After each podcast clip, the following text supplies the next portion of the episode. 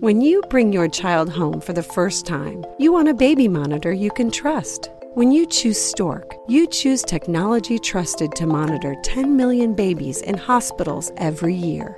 Stork continuously tracks your baby's pulse rate, oxygen saturation, and temperature. Visit MasimoStork.com to learn more. Stork, a revolutionary baby monitor is born.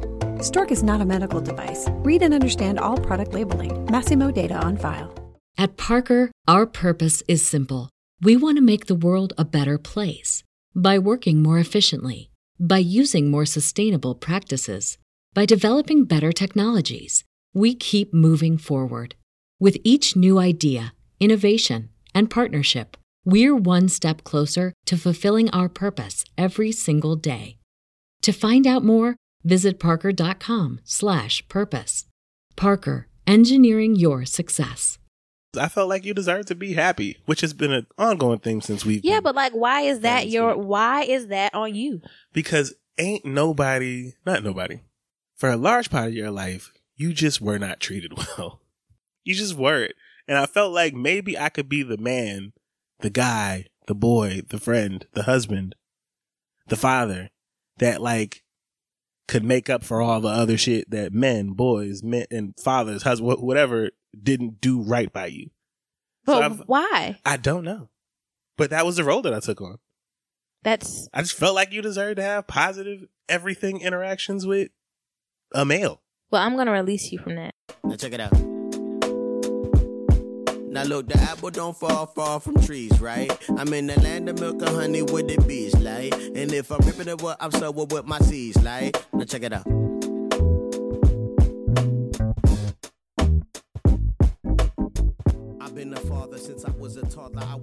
Hey y'all. Hey, I'm Mikey. And I'm Randy. And this is the Black Millennial Marriage Podcast, where we give you an uncensored look into all we're learning, unlearning, and loving about marriage in real time. Welcome all. Yes. We're thankful you tuned in. We miss y'all. We did. Before we get into our episode, I'm really excited about, by the way. Mikey, what? It's going to be a fun one. If what I think is about to happen is going to happen, it's always a fun one when I actually have a fight or flight ready. No. Have you seen my list? Oh, okay. No, it's always funny when I actually have a fight or flight prepared because I really do got something to complain about today. Okay. So I'm looking forward to it. Is your phone on silent? It is not because I don't know how to work. Oh, yeah. Put it on vibrate. Just a heads up to the world. I have now become a part of the cult. That finally got a new phone, one, and an Apple, two. Time. Yeah, I've been on Metro PCS for 13 years. I got time for testimony. You're a father. No, you do not have time for testimony. So for 13 years, I've been a loyal member of the Metro PCS family. And now those days are over. They should be. The way that your relationship with your barber should have been over. Like, you have these awful relationships. Like, what does it say about our relationship? You just won't let it go. What does that say about us? I'm not a let it go type of person. I hold on to things. I'm loyal. That's what it says about me. That's the type of person I am. You have shitty boundaries. What should I be doing with you then? And that's what I'm asking you. Got you. So I need to like set some boundaries or leave you. You already have boundaries set on me. Do I? You do. I don't know. You don't respect me. I don't respect you. So again, 13 years I've been with Metro PCS and I've had an LG or a Samsung my whole life. A couple Keo Seras in there. This is my first time having an iPhone. What was I saying? Before we get into our episode, yes, we wanted to shout out our village on Patreon. Woo woo. With a special mention to everyone. We haven't had any deletions. Nope. Or any new ones. But what's important is stagnation. Exactly. Nah, niggas sticking around. You enjoying it. Thank y'all so much. We really appreciate y'all. So looking forward to the next game night. Yes. Lord. I'm going to stop talking. Why? It's your lead. No, and every time I say something, you say something. That's because it's banter. We're going off of each other. There's an energy here. Oh. Go ahead, baby. Don't get married. So continuing with the theme of plot twist, we're going to talk about mistakes that we've made in our marriage. Yeah. In our first segment, we're going to list three things each that we messed up in our 4 years of marriage. Mm-hmm, mm-hmm. Second is our fight or flight, where today I'm confronting Randy about asking me for shit. I don't know what you mean. He wouldn't tell me at the production meeting. Finally. We're going to wrap it up with our PDA segment. Nigga get an iPhone and I can't finish my conversation. You are so bougie now. Selfie's different. Nigga got pixels now. Finally, we'll wrap it up with our PDA segment where we show each other some love and or thank each other for something. We hope you enjoy.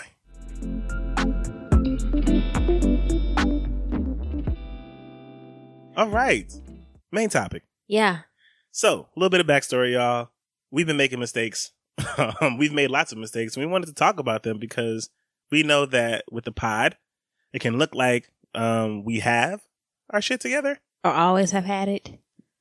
And plot twist? We do not. This is not true. It's not. And so, yeah, we've made some big mistakes. We've learned some big lessons because of them. And so we wanted to share to maybe give y'all a little hope, especially as we all are bound to the house with our partners and spouses. If you are actually, acting right, whatever you do during this pandemic. I have no idea what you put. And I just started writing some of the first things that came to mind. I don't know how deep we're going to get, but the lessons that I wrote down were stupid. So I just kind of hope that you have seriousness on your list. I always have seriousness. I be looking for you sometimes to do the seriousness thing, so I don't got to be so serious. That's okay. No, it's okay. Well, it depends on what's on my heart. Okay. Mm-hmm. On my heart today, I got funny shit. Oh. But you're going first, so why don't you start us off? Okay. My first thing is... It's okay. One of the big mistakes I made in our marriage so far in our 4 years is having sex when I don't feel like it. Mm. That's funny. That's funny for so many. I'm so sad. Go ahead. So the thing is, it's not that one. I had to realize that one of the things I had to realize is I had internalized a lot of what wives should do type things. Mm-hmm. And I thought that me not wanting to have sex was me not being a woman thing or not being a spouse thing. I thought it was an us thing, but it turned out to be a me thing. So because I wasn't calling it what it was by saying hey, I'm actually not in the mood. Instead of just doing that, I felt like I, stalled a lot of come to Jesus moments and growth. Especially for our sex life. How many arguments we got in? And how many awkward moments stemmed from, hey, it's okay if you're not in the mood? And you thought that I was maybe projecting or maybe trying to make it seem like something other than the fact that you weren't in the mood, but you just weren't. But once I gave it space and was hey, actually, I need to talk to you about this, whole new world opened up. No? Yeah. No? Yeah. And getting off medication helps. Yeah. Yeah. I stopped birth control, which has been great, babe. It's been great. We going on what? Month 6? This is not, we're not telling you not to be on birth control if you're listening. Listen, I was on birth control for before Drew, 8 years? Mm-hmm. Out here whoring about. Did you say whoring? Did you say whoring about? Yes. What is wrong with you? Y'all wear condoms. Don't be like me. That's Randy's advice. My advice is raw. Like me. Risk it all. But I didn't get on birth control to wear condoms, so we did it, and it was great. Mm-hmm. And it's not the same. I don't care what they tell you on Horrible Decisions. It's not the same. Unless you find... No, it's not the same. Even though we have found a really great condom. Anyway, it's not the same. For the first time in life, I found a condom that works. It works. One that don't break. Don't break. That ain't ridiculously tight. Yeah, knock on all the wood. And it doesn't burn. Flashback to an old episode about Fire and Ice. It's great. Yeah, I think that's episode 3. If y'all haven't heard that Fire and Ice condom experience. But anyway. So your mistake was not... I was so busy trying to look like a cool wife and trying to not disappoint you, which is also part of one of my mistakes. Anyway, that's coming up. But I was so busy trying to overthinking this instead of just saying something to you that it really made things difficult for us throughout our 4 years until it didn't. Or am I just talking? No. Okay. That makes sense. Because I can't tell with your face, but that's because funny. We're sitting sideways. Because my thing, thank you for sharing that, by the way. Thank you for thanking me for sharing that. No, I think that something like that is useful to hear, just like what I'm about to say, because again, being in tune, when I was 18 or 19 and I was speaking to your mom about relationship shit, And like one day when I'm a husband, this is the type of husband I'm gonna be. And your mom laughed at me. She laughed me out the fucking room. It was hilarious. Because I was talking about like some shit I wanted to do and how I was gonna be, and she was like, she just nodded. And I think part of her thought I could do it because I was me and I was with you, but she has her own history with men. And what I was talking about, yes, from a person who was previously married and actually know how grown men are in this world. Like, she was just like, mm-hmm. What were you saying to her? Just like my goals for how I wanted to be, like this everyman. I wanted to be a Renaissance man. Yes. And your mom said the greatest advice that I ever heard was don't do shit that you can't keep up. Yep. And it was funny coming off of your thing because my thing is doing things that I can't keep up. That was one of the earlier mistakes. She said, because here's the thing. You can clean the house daily every day right now and wash all the dishes daily and weekly clean cars and do all these things. You can have all these tasks that you're consistently doing, but it's going to be expected of you to keep doing things like that. I think she used a more niggerish example. Like it should be some shit that you should have wanted to do, but it was just funny because I was like, nah, I could keep it up. Turns out there's a lot of shit that I just couldn't keep up. Like as time presents other shit to you, as you continue to grow in your marriage, grow as a person, grow as a spouse, develop as a husband, a wife, whatever, like mother, father, like when other titles get thrown onto you, it's hard to keep up with that shit. It's hard to keep it up. But I thought that I would be, you know, let me just keep adding shit while I keep doing the same, but it's not how it works. So just keeping in mind, if I could talk to 4 year ago me, it would be, look, remember when she said don't do nothing that you can't keep up with? Keep that in mind. So don't overextend yourself because it's gonna bite you in the ass, especially in like an overcompensating way, which is stressing me out. That's one of your lessons. Oh, okay. I didn't. Yep. Oh, okay. Mm-hmm. Thanks, babe. Thank you. My second thing is mind reading, and or thinking, assuming that you're reading my mind and thinking that I'm reading your mind. You suck at that. Well, that's one of the big mistakes I made, which like kind of goes into the first one. I'm thinking that because if I say I'm not in the mood to have sex for whatever reason, I'm thinking that you're going to, like, leave or feel, I don't know, like, I didn't keep my promise from when we was in college and long distance. Conditioning from the world might make someone think something like that, but I don't, because of my reply, what made you think that? What made me think that? You weren't listening to my reply. You were just saying that I automatically know that this is what he's thinking when I say this. Yes, but it was also that big fight we got into. It wasn't a fight. We don't fight. But, like, the argument we got into when we first moved in together, and I realized, we supposed to have sex every day. You know, because when we were long distance, the dirty talk that we was talking about when we only got to see each other every 2 weeks. I meant it. That's not only true. Me. Only one. We were saying some crazy shit. I was saying wild shit. Randy was saying wild shit to keep it up. See, that's not just doing things. Well, I thought that I was saying shit that I meant too until we moved in together, and I was like, oh wait, I have like, I didn't realize that I wouldn't be accustomed to obviously living with you. Like, I didn't think that it would change. When we were apart, I was this sex crazed into you guy. You thought I was gonna like tone it down now that we were... No, I didn't think you were going to tone it down. I thought that you would... Looking at your face, it looks like you thought I would tone it down. No, I thought you'd be more forgiving of me. What you mean? Like, I felt like I was letting you down because, like, the time it was taking me to adjust to actually being with you now full time as opposed to, like, missing you full time. Mm-hmm.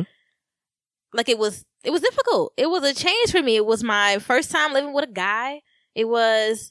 Oh, wait, so like, do you think I wasn't forgiving? I think that you were aggravated. And so that really hurt my feelings because I wasn't trying to aggravate you or frustrate you or make you feel like you had signed up for like a lie, because clearly we're great in bed together and like, but what you're saying, it's like, I was like, well, I don't ever want to see that look on his face again. I don't ever want to have this conversation again. So let me... Randy, it's intention versus impact. And these weren't conversations we were having 4 years ago. It wasn't really until after the first year we started talking, apparently.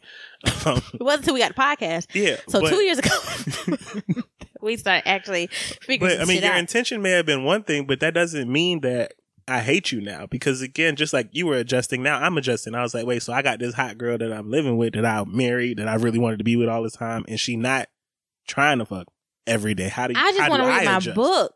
I didn't realize that, like. But whenever I would visit you, I'd give you time to read your book. The book was out the way. You got that out the way. Well, what I also remember about, like, our talking about what we would do when we finally got to live together was also, like, stuff outside of sex.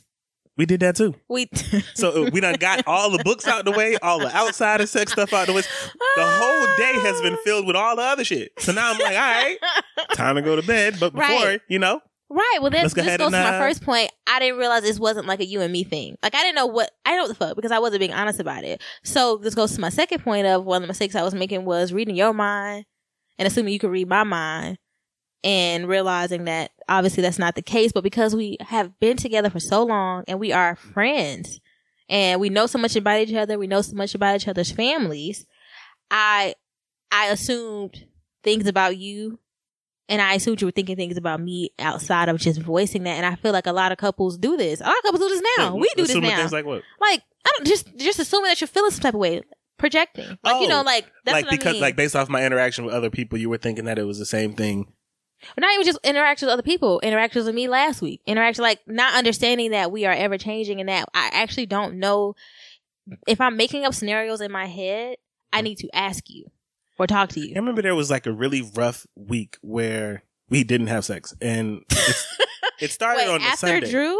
No, this was way before. Oh, okay. Drew. I was like, wait. It started on a Sunday. I had like approached you, and you were like, you know, I'm not really in the mood right now. I was like, okay, well, you know, I'll wait. I do not. Was this when we first moved in together? Yes. Were we married? Or were we just engaged? We were engaged. Oh, okay. And I was like, okay, I'll wait.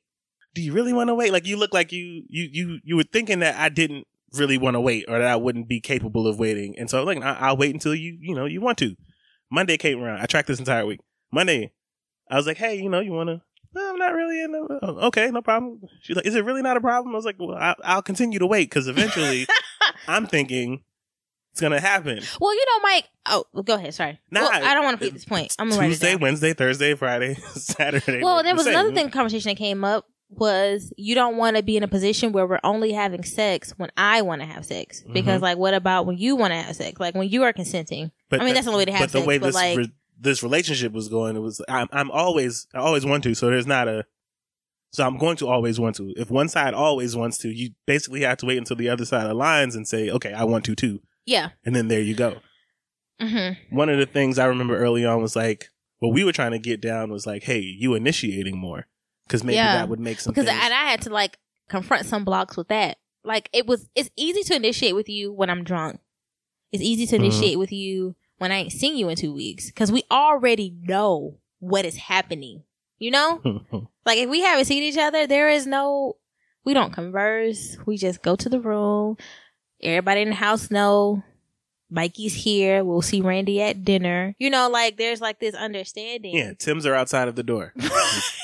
Which is the equivalent of like a sock. Like, don't Mikey. Oh, Mikey's shoes are here. Y'all see the We're gonna go because God, we really were a mess. But like, I guess I just didn't. So all of that, I realized that I wasn't in reading your mind and thinking I could read your mind and thinking that you're reading my mind.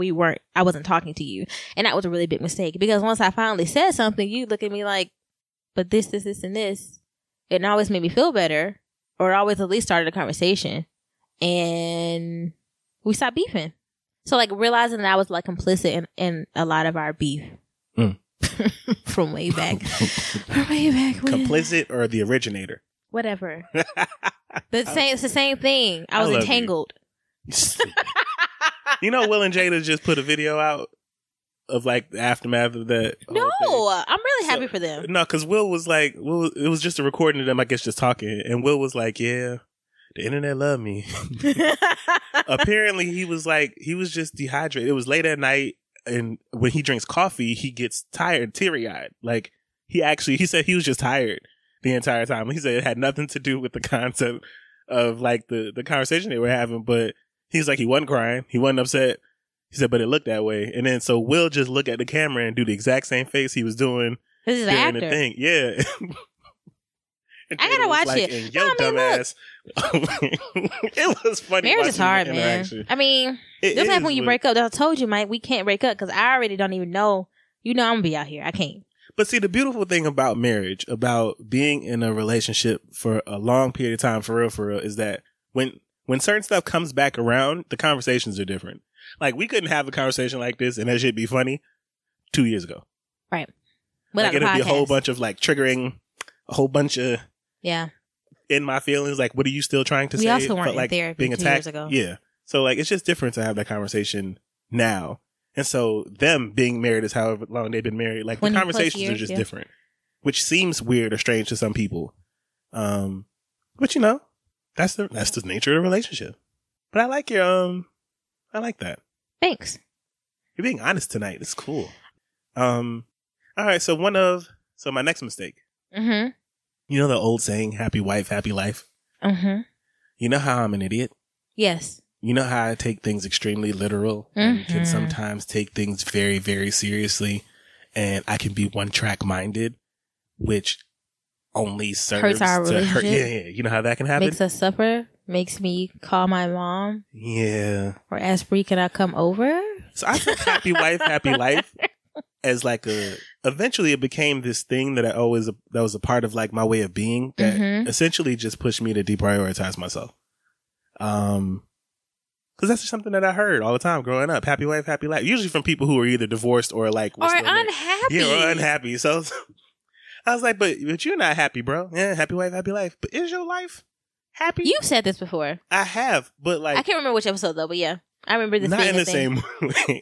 It was a mistake because there's truth to it, but that's not like all that there is. It's not only about making you happy, right? Especially at the detriment of my own physical, mental, spiritual, emotional health. I think also part of that is assuming what makes me happy because what also makes me happy is I know. So that's what I'm saying. Taking care of yourself. But the thing about happy wife, happy life is you're moving under the assumption that what you're doing is making your wife happy instead of asking your wife. Or not even. So some things may make you happy, some things won't. But like your happiness, I don't determine your happiness, which has been a thing. Right, it's not your responsibility. It's not, but it's something that I've always taken on. Like, why can't she be happier? What am I not doing? Oh no. Why am I not enough? We've had those conversations a couple of times. It's just never. It took some time for me to look at it as like. Dude, you're kind of doing too much. Like, you're not going to make it. This is not about you. This is not about you. This is just a her thing. But being told that and being, hey, I want to be that guy. Why do you want to be that guy? I can do the things. Why? I don't know, because I felt like you deserve to be happy, which has been an ongoing thing since we've been. Yeah, but like, why is that on you? Because not nobody, for a large part of your life, you just were not treated well. You just weren't. And I felt like maybe I could be the man, the guy, the boy, the friend, the husband, the father that like could make up for all the other shit that men, and fathers, husbands, whatever didn't do right by you. But so why? I don't know. But that was the role that I took on. I just felt like you deserved to have positive everything interactions with a male. Well, I'm going to release you from that. Which I feel like you already realized. But like, I'm going to officially on the podcast release you from that. Well, the thing was, it wasn't you that put me on that hook. It wasn't. Which started a lot of beef with us. Because I'm like, what are you doing? Like, what you mean what I'm doing? Because then we get into the, I didn't ask you for that. Then we get into the. But you needed that. But that's not what I wanted. Then we get into like, you're loving me in this way that you. My last one. All I'm saying is, Mike, I do think that I thank you for saying that because I feel like that's definitely like a slippery slope for people, especially people who may have trauma bonded or who came from like complex backgrounds like we do and like I do, especially when you stay with somebody that you've been with since you were someone else that you can fall into a trap of trying to like, you're not my dad.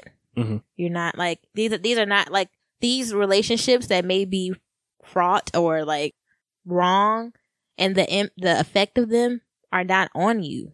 Yeah, and like it's not your like you could never be a good father to me, you know, like, you know what I mean? I know, like, you could never be. But these things, like, again, weren't really cleared up until I became a father. I was like, wait this relationship. This is not your child. I'm not your child. I can have this. No. Like, even you seeing me be a great father to my child is not going to repair your relationship with your father. No. It don't work like that. Like, you see me being a great grandfather, it's not going to replace your relationship with your grandfather. Right. But I think that's like a it's a toll that, like, men definitely take on, because I think that's what y'all are conditioned to. We are, but I think it's an ego thing. It's a self-serving thing 100%, if I'm being honest. And that's why I put this on the list, because I think this is important for any man, woman, they, them, who is hearing this point, and you're with a partner. Like, these things that were impressed upon us when we were younger, that we heard often, like, happy wife, happy life. Yes, there's truth to it, but that does not mean sacrifice yourself. Yes, you should be my priority, but guess who should also be my priority? Like, you. Two things can actually be at the top of a queue. Mm-hmm. They can they can have the same level of importance, and one thing doesn't always have to go before something else. You can think about more than one thing at one time, but for somebody like me who's really big on compartmentalization and was raised as a type of man who, like, you got to take tasks one at a time as they come, and you have to put everything in a list and everything in certain boxes, and that's how I can organize my world. That had a big come problematic, because now I'm fucked up. I'm just fucked up. There's no other way of putting it. Like, now I'm doing a whole bunch of work to undo the you put everybody and their mama and your mama before yourself for so long. Yeah. That now you don't know how to take care of yourself, like, in the most basic of ways.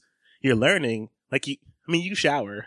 You're not gonna me or you? No, me. Like, yeah. I shower. Mm-hmm. You know, I can cook. I always have a home and food and be clean. And that's what I thought was it. Like, as long as there's that, you should be good. But, you know, there's also, like, mental and physical. Like, how is your body doing? Spiritual. That part. So I think it's important to say that, because going into marriage or a relationship, or even if you are in a marriage or relationship right now and you're with someone and you're thinking, oh, I need to be all about them all the time, 100%, because that's what's going to make them happy. It's just not true.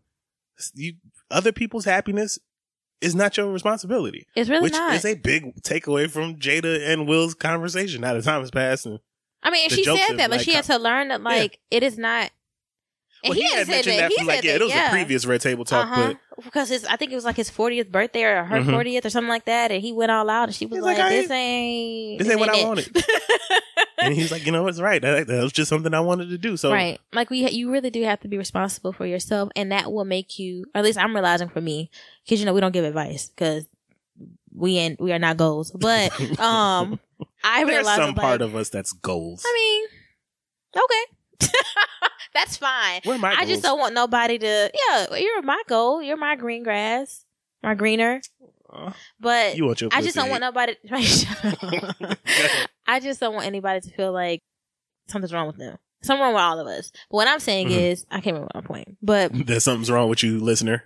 No, something's wrong with all of us. Okay. All I'm saying is that, like, it's our responsibility, our personal responsibility, to be well to ourselves, like, treat ourselves well, so that we can actually show up as lovers and as parents, which we are. It is very, very hard to do. I find it much easier to parent sometimes than to be a good spouse and then to be a good woman to myself. I find it much easier to be a partner to you than to a good person to myself. Yeah. It's way easier to treat something outside of me good. Mm-hmm. Like, that's just because it takes some. Yeah. Yeah. Self-love is a lot harder than other people love. Yeah. Especially when you realize, like, unless for me, how critical I've been. Like, there is some shit. I mean, you see this all the time. But, like, there are some things I know I would never say to my friends. Like what?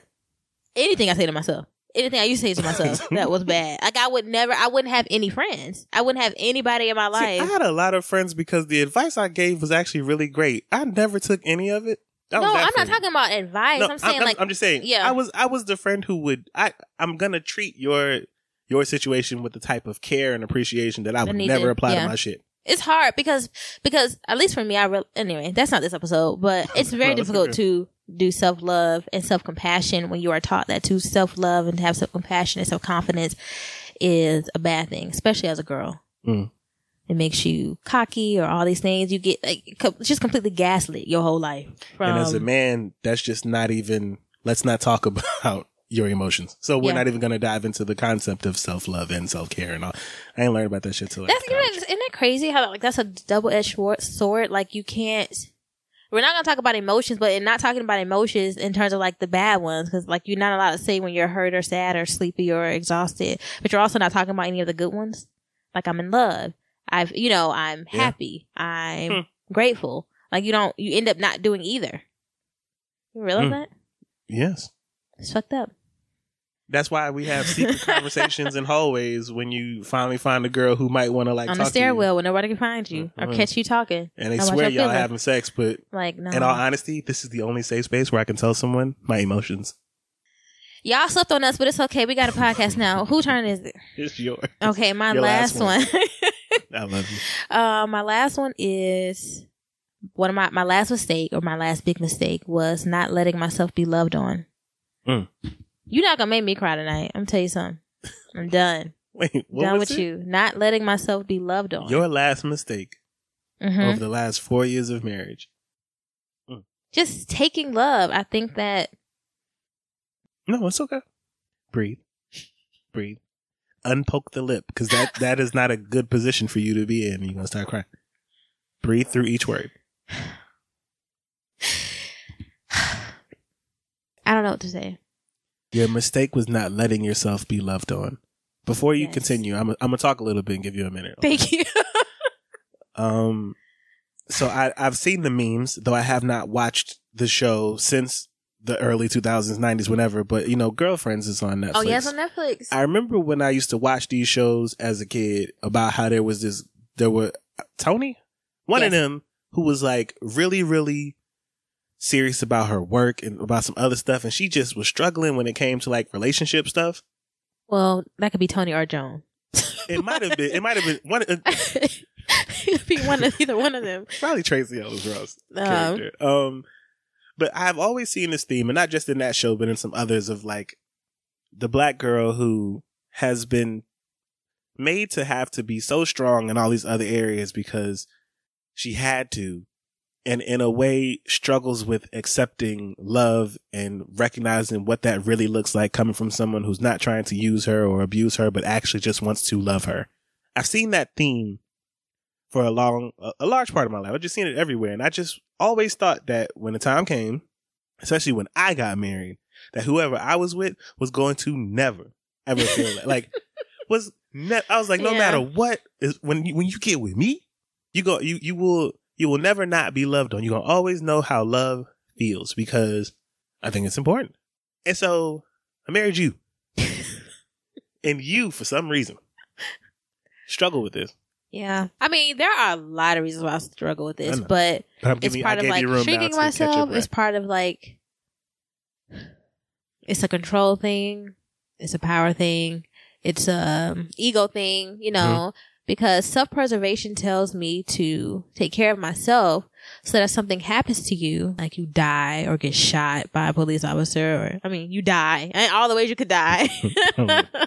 Or if you leave, or if you wake up and realize that, like, I'm not who you want to be with, then that's okay, because I've done everything by myself. And I've already had all my guards up the entire time, so nothing could hurt me. So, but... And I've said this on the podcast multiple times, but when talking to my mom years ago after we reconciled after that ex, and she was like, whether you let him in or not, if he hurts you again, it will feel the same.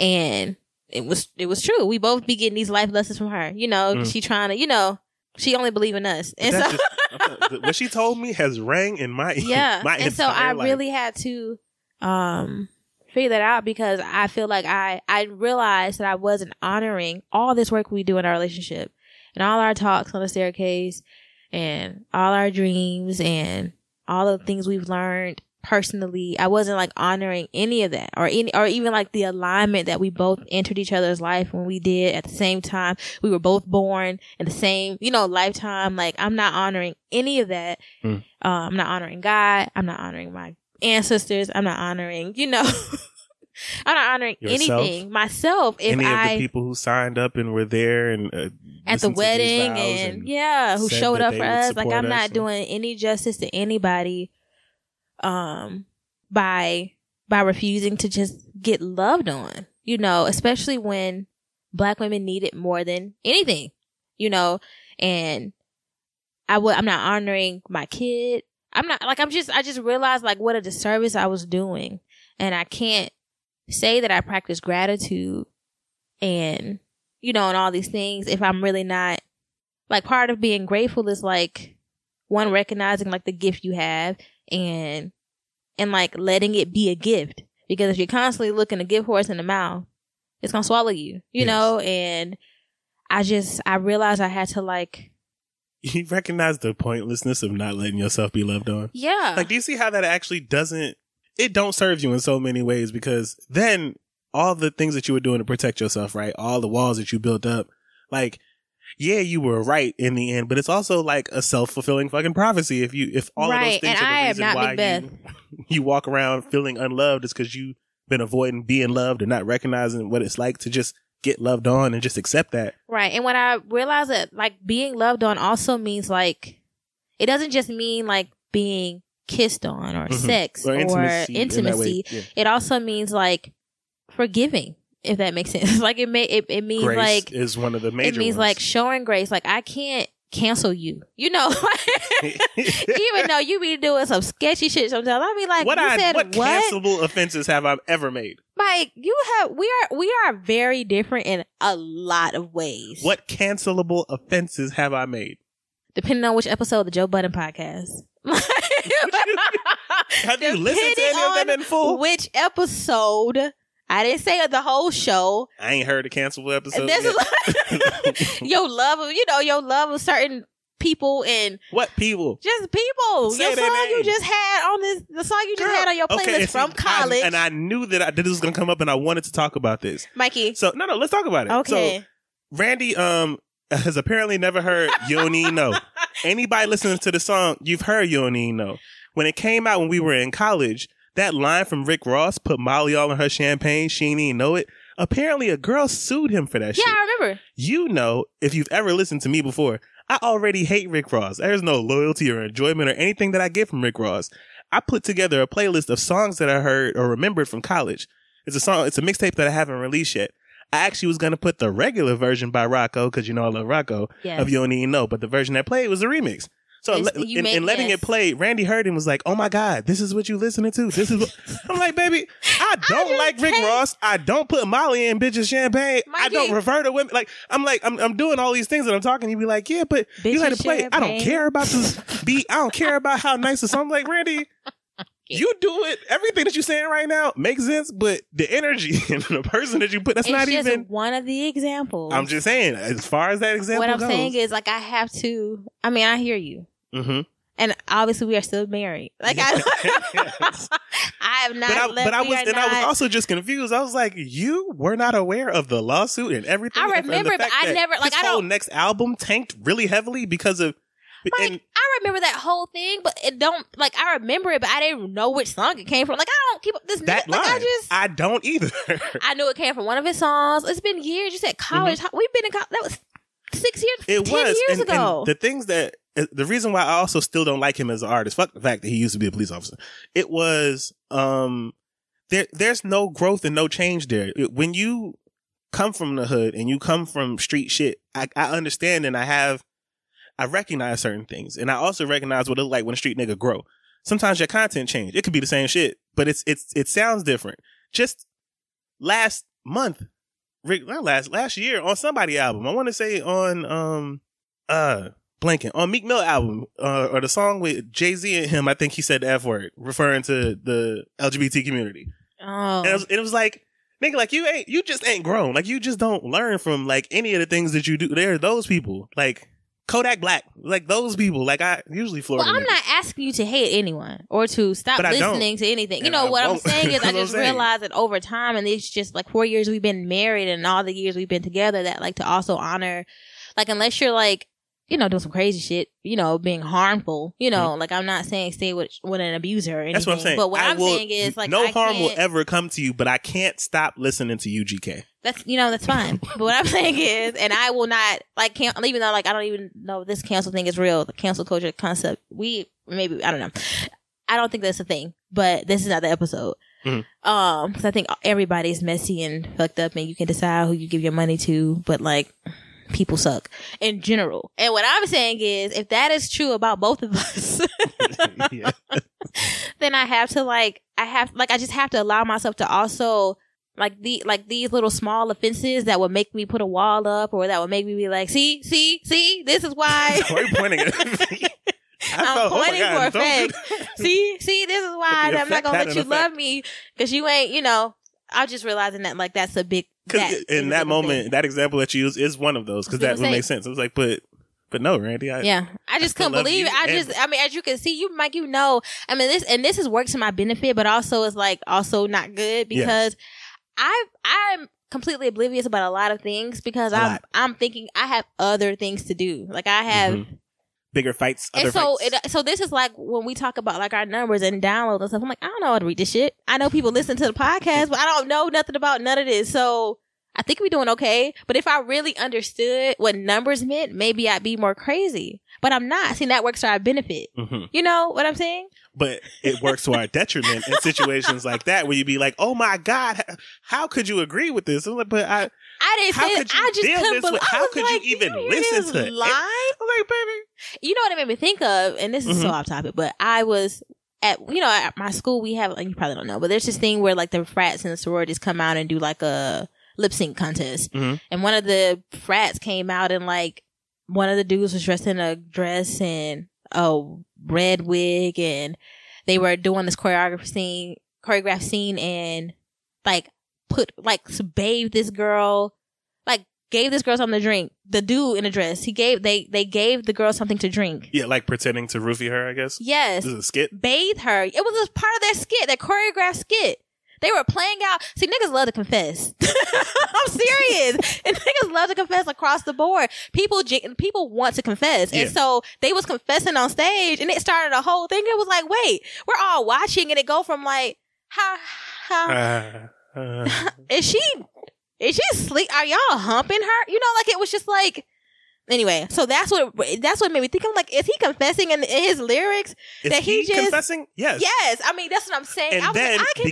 And woman came for multiple women actually was hey, so there was a night this happened. I thought something happened, and I told someone. Song. No one believed me, or whatever the case was. He put it in a fucking song. So there's no more denying. People just naturally want to. I mean, I'm telling you, that's what I'm saying. Even when that came out, it was such a big deal on social media. I was still on Twitter back at this point, I believe. I wasn't. That whole conversation, that nigga got tore up for forever. And because I already hated him, I was this is why do y'all listen to this? Cisgender hetero men will be fine. It is not always right. It's not never right, but he's fine now. Mm. He got his money and his following, and I just was but wait, this lyric. Anyway, so that's why, you see, it sparked all the shit in me, and I was just wait, Mikey, what? You jumped straight to Mikey put Molly in champagne. That's so not, no, I did not think that you would ever Molly somebody. You just jumped straight to, I enjoy this. Somebody. I was Mike, I know how much you love hip hop and rap music and all this stuff. And so I'm I'm trying to imagine you singing these lyrics, rapping these lyrics. There are certain lyrics I don't rap, and you know me. I know the words. I've never heard this song on any of your playlists. That's another thing that shocked shit out of me. I was now in college, you wasn't right around me. I wasn't. Again, was the point because what mostly played in my shit was a lot of just Two Chainz and Drake.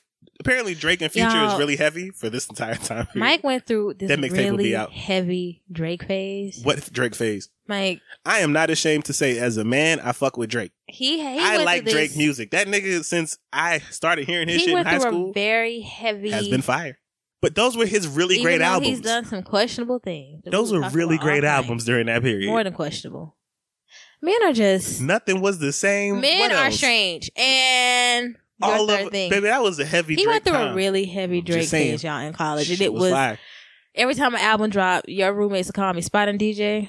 Yeah, Paula's in the back. Paula learned the words. It was Drake and Big Crit. Paula's listening to Drake right now. Maybe you should call him. Y'all doing okay? Sitting with my blue light. Singing and crying. Drinking... Grey Goose. Yeah. I used to make vodka cranberries. I remember. That's all you used to drink, too. That's all you used to drink. Grape cranberry juice. That's all you used to drink. Do you remember that? I would also have some Patron and Red Bull. That's it. What's your third thing? We go on. Okay. My last thing. Mm-hmm. I'm going to cut all of this. I'm going to cut all of this. All of that is great. It's all good stuff. And we're still within our time. Damn. Chill. My last thing was love language fails. Oh. Coming off of your point. Mm. Yeah. Mm. So when you get married or when you're in a relationship, apparently it's just really popular to learn about the five love languages of whatever. You should. I got the book. And I didn't finish it. I think we didn't look into the book until we did that. Remember that retreat we did, the couples retreat, mm-hmm. and then from counseling? There, yeah, we read the book and we both sat down and we talked about our. It. We just did like the test. We did enough to do the test to learn our love languages, which maybe we should have probably read more because it would have told us what I'm getting to, which is you actually need to apply your partner's love language to them and not your love language to your partner. Mm. Mm. We have always been aware that I love on you the way I want to be loved. I want to be doted on. I want gifts. I want attention. I want a whole bunch of sex. I want space. So, like, you're such a Pisces. I'm just saying. So, and I want some Instagram shout outs with some quality angles and not just that one you like. I want you to care about how I look. The concept of wanting to be loved on, how you want to be loved on, and not how the person wants to love on you was one of the bigger fails in the earlier years of this. Because I'm like, girl, you don't see what I'm doing for you? I don't. You don't. Do you know how many girls just don't get this? You know how many people would kill for this shit? Well, you know how many people I left that are mad that you have to get on back to them because I don't see what you're doing. Ungrateful mother. That's how the energy comes across. Yeah. And then one day I thought, like, what if Randy was talking about me in this way? Mm. Nigga, you don't see how much I care about your life being extended. You don't care about, like, I was like, ooh, she would have a point on every single one of the things on this list if she came with that same energy about it. So then it's like, all right, let me actually give you what it is that you're asking for and not what I want to give you. And so the book became a thing.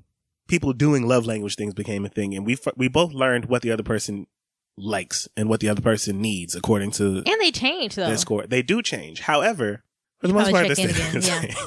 And it's important to keep up with those things because things do change as time goes. But if you're starting off or already currently in a relationship, double back because I feel like it's important that you know and remember this is your mistake. Yeah, this was my mistake because I just wasn't paying attention. I wasn't paying attention. When you are really wrapped up in things you're not receiving, you forget that you're also not giving something. If you feel that way, if it builds up that way inside you and you get to this point where you really are feeling like, oh my God, I am just not getting. I'm like, oh fuck. There's a chance that someone else might feel like they are not getting. What is the gap here? And because that's just how my brain works, and I will immediately jump from one thing to another because, again, deprioritizing myself and everything else I mentioned before. Yeah. Like my mind will go to what may be bothering my partner, or what I may be doing wrong that may be leading to me not receiving these things that I feel like I should be getting. It's like, oh, well, you know, I ain't really tell you that it's been a while since this happened, or I really appreciate when you do stuff like this. And then when I do, things automatically change. So why wouldn't I say something? Mm. You know, so if you listen to this, my big mistake, just failing at recognizing how you should apply love languages. Yeah. Because it does matter. It does. And it just shows care, like genuine care. Like, you see me, you're listening. Yes. And vice versa. Yes. Thanks, babe.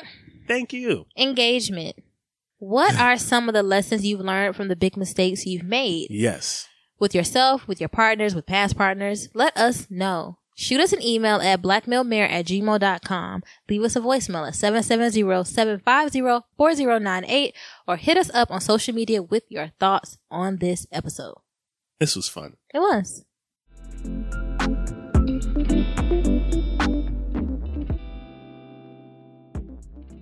When you bring your child home for the first time, you want a baby monitor you can trust. When you choose Stork, you choose technology trusted to monitor 10 million babies in hospitals every year.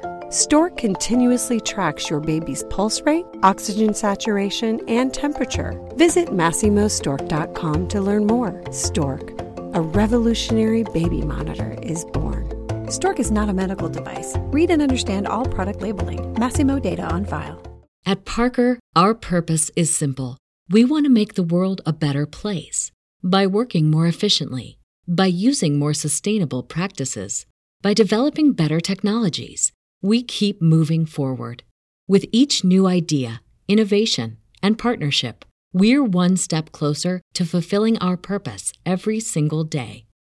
To find out more, visit parker.com/purpose. Parker, engineering your success.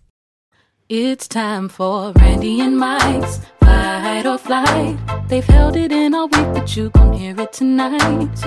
Don't really matter who is wrong or right, cause it's Fight or Flight. All right, babe, Fight or Flight, come on. All right. Tell me what you're thinking. I have no anecdote to start this with. Please, thank you. What did I say at the beginning it was? You don't know your fight? I'm asking you for... Yeah, why you asking me for shit? Mikey, ask you for what? What did I ask you for? All right. Story time. Mikey! Randy came out the bedroom one day and said, Mikey, do you know what my phone is?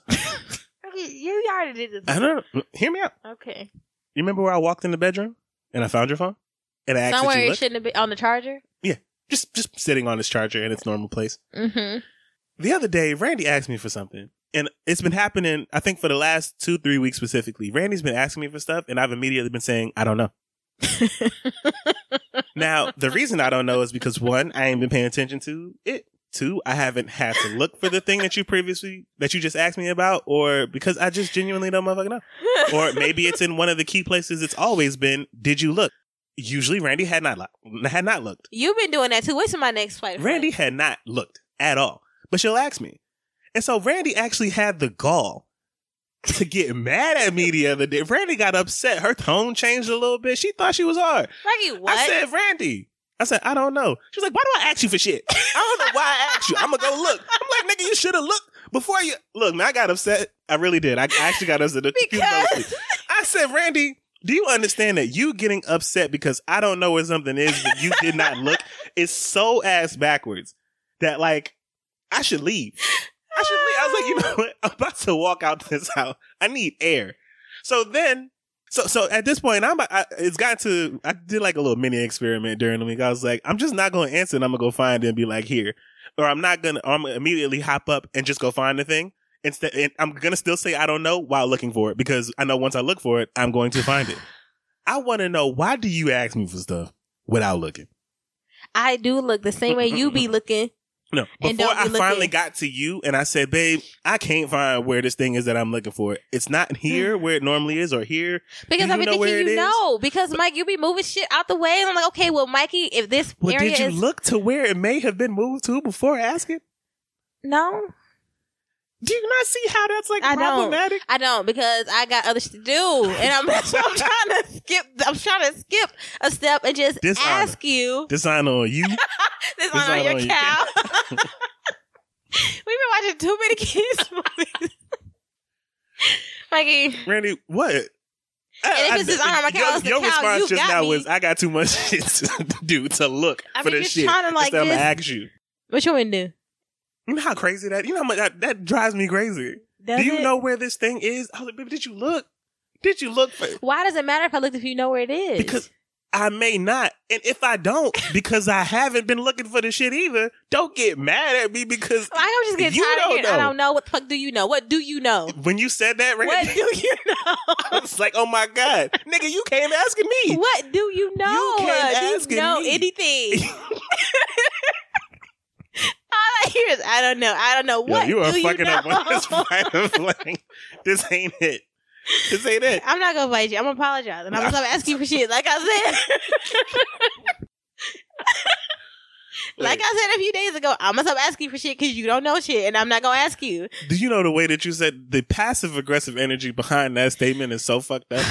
I can still know where things are, Randy. How about just look for it first? And if you say, hey, I can't find this, do you know where it is? Or say, hey, I ain't look, but do you know where it is? That, like, even that is different. I will preface it. Even that is completely different. Oh, you don't know? It may be here, here, or here. These are the places that I would have looked before and then asked you if I didn't find it. This house ain't shit but a letter P. It's a straight line. It's a hook to the bedroom, and it comes back out to the living room, so it can only be in one of two places. Did you say a P? It's a P. You never look at it? It's yes. Like this, with a little hook. Or it could be a U. A cursive U. But it's not. It's a P. Why it can't be an R? Because it's not. There's Why no extra part jetting out. Anyway, I apologize. I love you. I will accept your apology on one condition. What, Mike? You forgive me. For what? For not knowing when you ask. It's not that I don't want to know. It's just that I ain't look either, my nigga. So, like, if you say, hey, can you find so-and-so? All right, let's go search. Just... Okay. So I will accept your apology as long as you can also accept mine for not knowing when you needed to find things. Okay. I love you. I love you.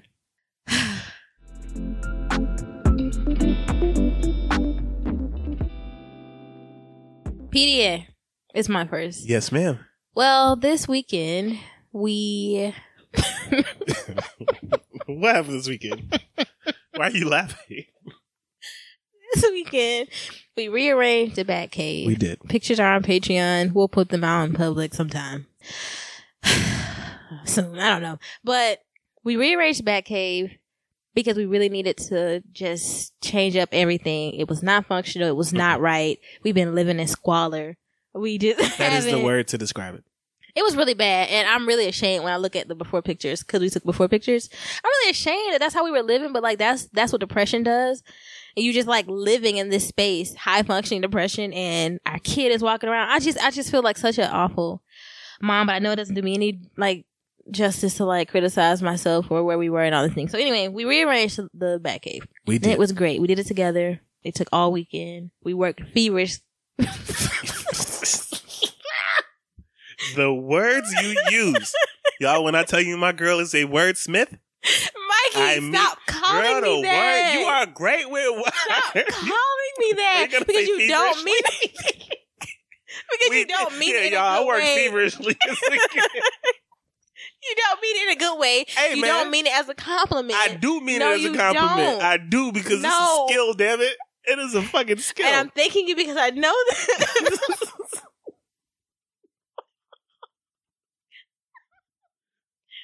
I know that I pushed up.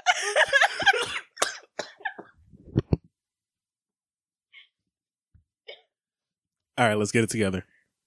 Okay. Leave all of that in there, though. I know that I pushed.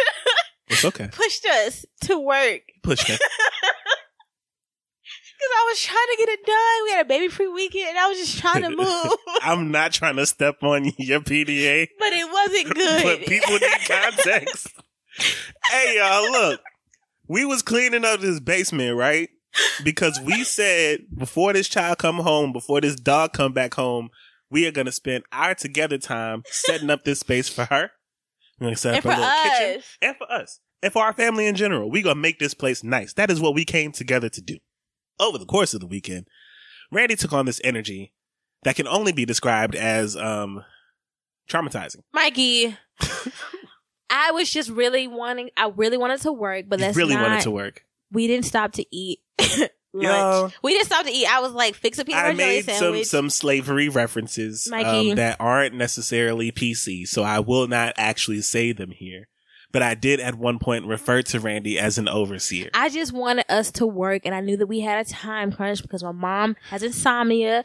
She takes her medicine at a certain time. She doesn't take it when she's with Drew so that she could actually grandmother. And I was like, okay, we only got a few days. No, that's right. You're right. So and that applies on Sunday. So on Saturday while we were cleaning, y'all, we woke up in the morning. Mikey. And what did I have for breakfast, Randy? You had cereal. I made your omelet. And some toast. Randy made me a delicious omelet. Egg whites only, y'all, because of my cholesterol.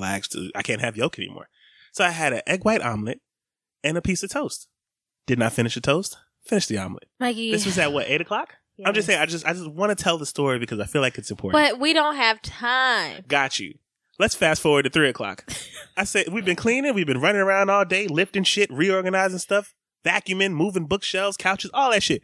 Hey, baby, what we doing for lunch? I said, I told Mikey to fix a peanut butter jelly sandwich. That's a really nice way of putting it. He fixed the peanut butter jelly sandwich, and so did I. He also had a smoothie, but we should have stopped to eat. The way you tell stories is shitty. We should have stopped to eat. I said, Randy, baby, what we doing for lunch? She said, nigga, we ain't doing nothing for lunch. She said, because go make a sandwich. I knew that for dinner we were having Bangladeshi, said, which is heavy. I'm going to make a PB&J. I said, okay, well, can you make me one? This nigga tossed me the bread. Because I already made you breakfast. You keep trying to domesticate me, and I am not. I had an egg for breakfast. Babe, you already not letting me go get us lunch. You can't make me a PB&J as you force me. All right, y'all. So I ate the PB&J and I made a smoothie and we all almost died. I was shaking. What time did we have dinner at?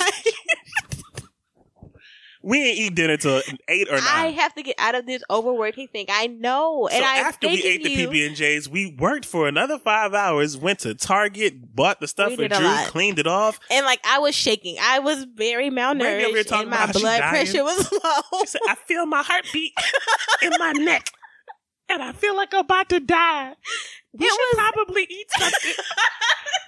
I ain't never wanted to crash on purpose so bad. Not it was to kill really us, bad. Just to harm us a little bit. But I am thanking you. God damn it. It's a PDA. It I am thanking you for loving me even when I'm like manic, you know, and like not listening. I always will. And it was really great, but we will never do that again. And I apologize for setting both of us up like that. And I apologize for crashing on, like I was crashing. My body was like, I was crashing.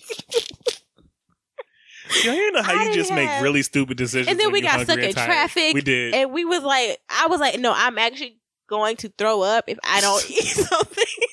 So we had to like start eating on the food. But I appreciate you for like being a trooper, and I would never do that again. And I apologize, and I love you. So thank you for helping me get this basement together for our baby and for ourselves and for our dog. And they both love the setup. So go ahead. What's your PDA? Thank you. My PDA is also in relation to our weekend. As people who listen to this podcast know, I'm very sappy and I'm very much into my wife. And I love when we make memories. I do. We have a lot of memories to pull from, but I love when we still make them.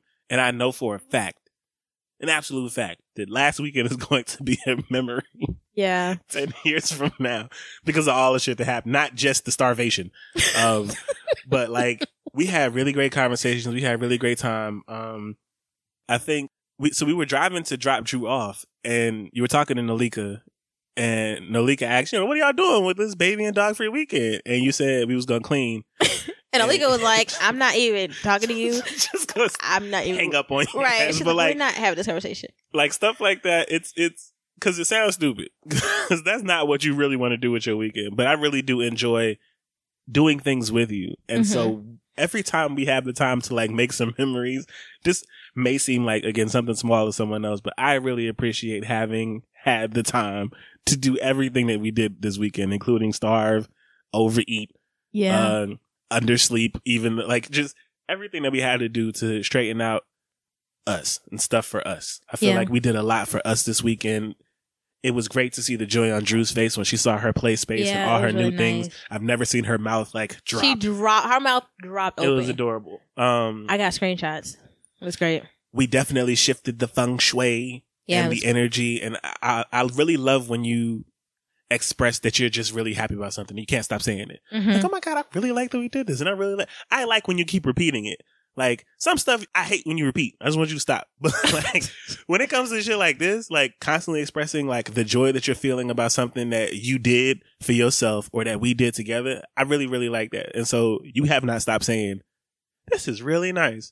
And this is really great. And I'm really glad we did that. Like I want that energy for the rest of our life. And we got that this weekend. So I really appreciate you for everything because, again, this will be a memory forever. And I love you. And I enjoy you. I love you, too. Sex was great, too. It was. I was going to dive into that. Yes. Great weekend. Great weekend. Thanks, babe. You're welcome. To invest in this show and support us. To get ad-free, exclusive, and extra content, head over to patreon.com/blackmillennialmarriage. Thank y'all. The Black Millennial Marriage Podcast is in Domino Sounds Network. Gang, gang. New episodes twice a week. 2 times. The Black Millennial Marriage Podcast Fight or Flight jingle was created by Ebony Janae at Janae's Jingles. Details in our show notes. Voice of an Angel. We are now and still available on iTunes, Spotify, Stitcher, Google Podcasts, and all other major streaming services. Rate us 5 stars if you enjoyed this episode. Be sure to check out our website, www.blackmillennialmarriage.com, and follow us on social media platforms. On Instagram, what are we, babe? Black Millennial Marriage. On Facebook, we are Black Millennial Marriage Podcast. And on Twitter, we are. Did I say it fast? No, I just want you to leave that cough. Oh, no, I'm not. On Twitter, we are @_the Chapmans.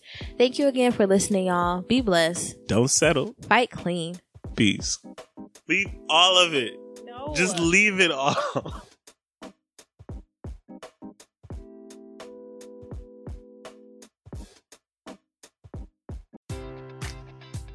Enjoy all your favorite sports like never before at BetMGM. Sign up using code CHAMPION and receive up to $1,500 back in bonus bets if you don't win your first bet. When you register with BetMGM, you'll get instant access to a variety of parlay selection features, live betting options, and the best daily promotions in the business. And with BetMGM at your fingertips, every play and every game matters more than ever. Remember to use code CHAMPION and receive up to $1,500 back in bonus bets if you don't win your first bet. Place your money line, prop, or parlay bets with the king of sportsbooks today. BetMGM and GameSense remind you to play responsibly. See BetMGM.com for terms. 21 plus only. Virginia only. New customer offer. Subject to eligibility requirements. Rewards are non-withdrawable bonus bets that expire in 7 days. Gambling problem? Call 1-800-GAMBLER. Promotional offer not available in Washington, D.C.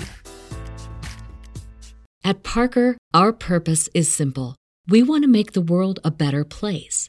By working more efficiently, by using more sustainable practices, by developing better technologies, we keep moving forward.